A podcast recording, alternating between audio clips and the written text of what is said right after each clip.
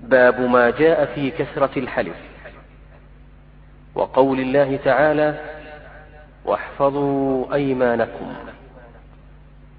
عن أبي هريرة رضي الله عنه سمعت رسول الله صلى الله عليه وسلم يقول الحلف منفقة للسلعة ممحقة للكسب. أخرجاه. وعن سلمان رضي الله عنه أن رسول الله صلى الله عليه وسلم قال ثلاثة لا يكلمهم الله ولا يزكيهم ولهم عذاب أليم.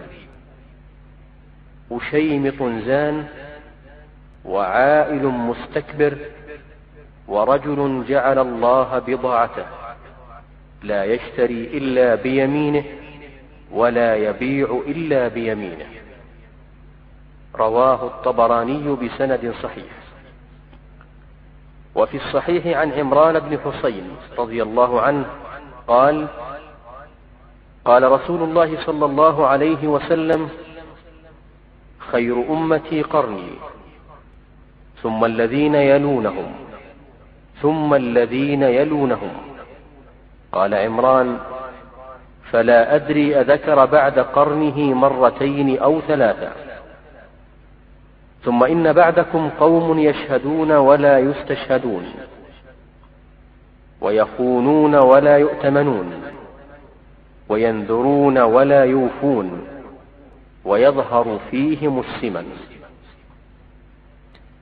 وفيه عن ابن مسعود رضي الله عنه أن النبي صلى الله عليه وسلم قال خير الناس قرني ثم الذين يلونهم ثم الذين يلونهم. ثم يجيء قوم تسبق شهادة أحدهم يمينه ويمينه شهادته. وقال إبراهيم كانوا يضربوننا على الشهادة ونحن صغار. قال رحمه الله باب ما جاء في كثرة الحلف. أراد المؤلف بهذا بيان أن كثرة الحلف نقص في الإيمان ونقص في التوحيد. لأن كثرة الحلف تفضي إلى شيئين أحدهما التساهل في ذلك وعدم المبالاة والأمر الثاني الكذب فإن من كثرت أيمانه وقع في الكذب فينبغي التقلل من ذلك وعدم الإكثار من الإيمان. ولهذا قال سبحانه واحفظوا أيمانكم. هذا الأمر الوجوب يجب حفظ اليمين إلا من حاجة لها. فالمؤمن يحفظها ويصونها إلا من حاجة لمصلحة شرعية. أو عند الخصومه والحاجة إليها ونحو ذلك ولا يكثر منها. فإذا متى أكثر وقع في الكذب ووقع في التساهل وظن به الكذب. ذكر المؤلف رحمه الله هنا أربعة أحاديث وآثرا عن إبراهيم. الحديث الأول عن أبي عندك وعن أبي هريرة رضي الله عنه قال سمعت رسول الله يقول الحلف منفقه حديث أبي هريرة رضي الله عنه. عن النبي صلى الله عليه وسلم قال الحلف منفقة للسلعة منفقة للكسب. ولو صلاة منفقة للربح. والحديث هذا رواه الشيخان حديث عظيم صحيح يدل على أن كثرة الحلف من أسباب الوقوع في الخطأ. فهو يعتني باليمين ليوثق السلعة. ولكنه يقع في الخطر وهو محق الكسب وقلة البركة. فالحلف منفقه للسلعه يعني مدرج لها.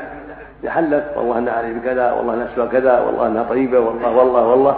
يغر الراغب يغر الناس الذين يشمون منه. ربما صدقوه فاشتروه. ولكنها ملحقة للكسب ملحقة للربح الذي يتعاطاه بسبب تساهل في هذه اليمين. وفي اللفظ الآخر يقول صلى الله عليه وسلم ثلاثة لا يكلمهم الله ولا ينظر يوم القيامه ولا يزكيهم ولهم عذاب أليم. المسبل ازاره والمنان فيما اعطى والمنفق سلعته في الحديث الكامل. نسال الله خرجه مسلم في صحيحه من حديث أبي ذر. هذا يدل على أن التنفيق السلاح قد يقع بالكذب وقد يقع بالصدق لكن كثرة الأيمان توقع بالكذب. وربما جره الطمع وساقه الطمع إلى أن يكذب. فالواجب الحذر. ثم هذا هذه الأيمان من أسباب محق البركة ومن أسباب الوقوع فيما حرم الله فليحذرها المؤمن. وهكذا حديث سلمان الفارسي رضي الله عنه أبو عبد الله يقول عن النبي صلى الله عليه وسلم قال ثلاثة لا يكلمهم الله ولا يزكيهم ولهم عذاب اليم الشيمط الزاني الشيمط يعني شيخ قد شمطه الشيخ وعائل مستكبر يعني فقير مستكبر مع مع فقره يتكبر الغني قد يتكبر لأجل المال. ولكن الفقير شيء يدعو إلى التكبر؟ إلا إلا السجيه الله وشيء استقر في قلبه نعوذ بالله نعم. ورجل جعل الله في ضاعته لا يشتري إلا بيمينه ولا يبيع إلا بيمينه.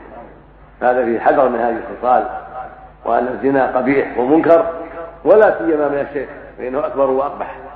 فالشاب قد يؤوب إلى رشده قد يتوب ولكن الشيخ ما الذي حمله إلا أن هذا شيء استقر عليه وبقي في قلبه وعاش عليه نعوذ بالله من ذلك. تكون الجريمة أعظم وأكبر والكبير والظلم أكثر والاثم اشد وهكذا العائل الفقير. الغني قد يتوب وقد ينتبه إذا زال ماله.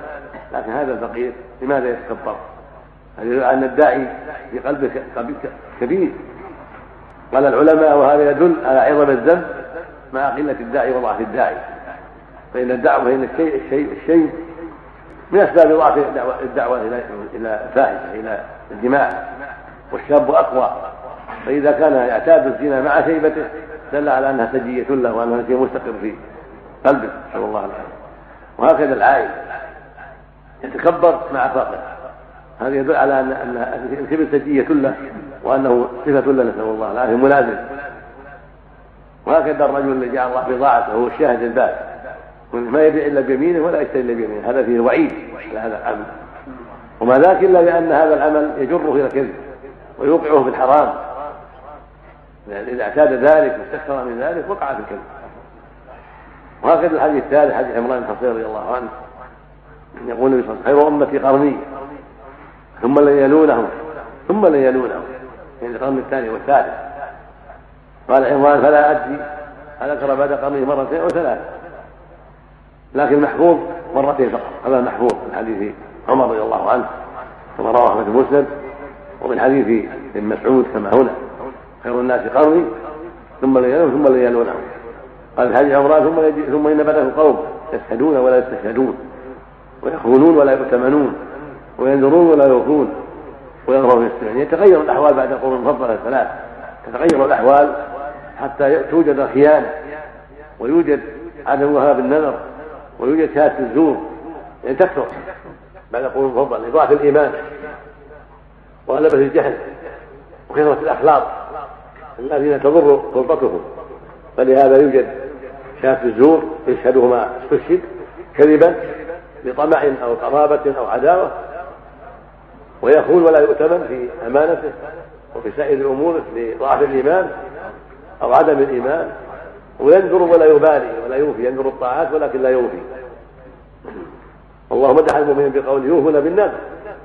النبي صلى الله عليه وسلم قال من نذر يطيع الله فليطيعه. الواجب الوفاء بنذر الطاعة وعدم الوفاء بنذر المعصية. من نذر طاعة وجب عليه الوفاء والنذر لا ينبغي. النبي نهى عن النذر. قال إنه لا يأتي بخير. قال لا تنذروا فإن النذر لا يرد من قدر الله شيئا. وإنما يستخرج من البخيل. فلا ينبغي النذر. ولكن إذا نذر طاعة فعليه الوفاء كان ينظر الله ان يصلي كذا ان يصوم كذا اي أن يصدق بكذا فليبر في يمين في نذر إذا كان نذرا يوافق الشر طاعة لله عز وجل. أما إذا نذر أن يشرب الخمر أو يعق والديه أو يقطع الرحم أو يقطع الطريق هذه نذور باطلة معصيه لا يجوز الوفاء بها. والصواب انها كفاره جميل ولا يجوز الوفاء بهذه النذور التي هي معصيه في حديث مسعود ويرغب في مسلما يعني بسبب إقبالهم على الدنيا واجتهادهم في التنعم بنعيمها يغلب عليهم السمن. يعني سمن سمن الأجسام لعظم الغفلة وكثرة الشهوات والنعم يكثر السمن. وهذا واقع في الناس. ولكن لا يلزم أن يكون كل من كان سمينا يكون عاصيا لا قد يقع السمن فيه ناس طيبين. لكن مراد النبي صلى الله عليه وسلم أن هذا يغلب على الناس يكثر فيهم. بسبب إقبال الناس على الدنيا كثره التنعم بها يكثر السمن ويظهر في الناس بسبب هذا الأمر. وهو إشارة إلى الغفلة والإعراض وقلة الاستعداد للآخرة. فلهذا تعظم الأبدان ويكثر السمن في الناس من هذه الحيثية. ولا يلزم من هذا كما تقدم أن يكون كل سمين فيه شر. لا قد يكون سمينا وقد يكون من مثيرة الناس كما وقع في الأولين. وفي حديث مسعود خير الناس قرني. هذا يعم الناس كلهم. خير الناس الصحابة أصحاب النبي صلى الله عليه وسلم بعد الأنبياء.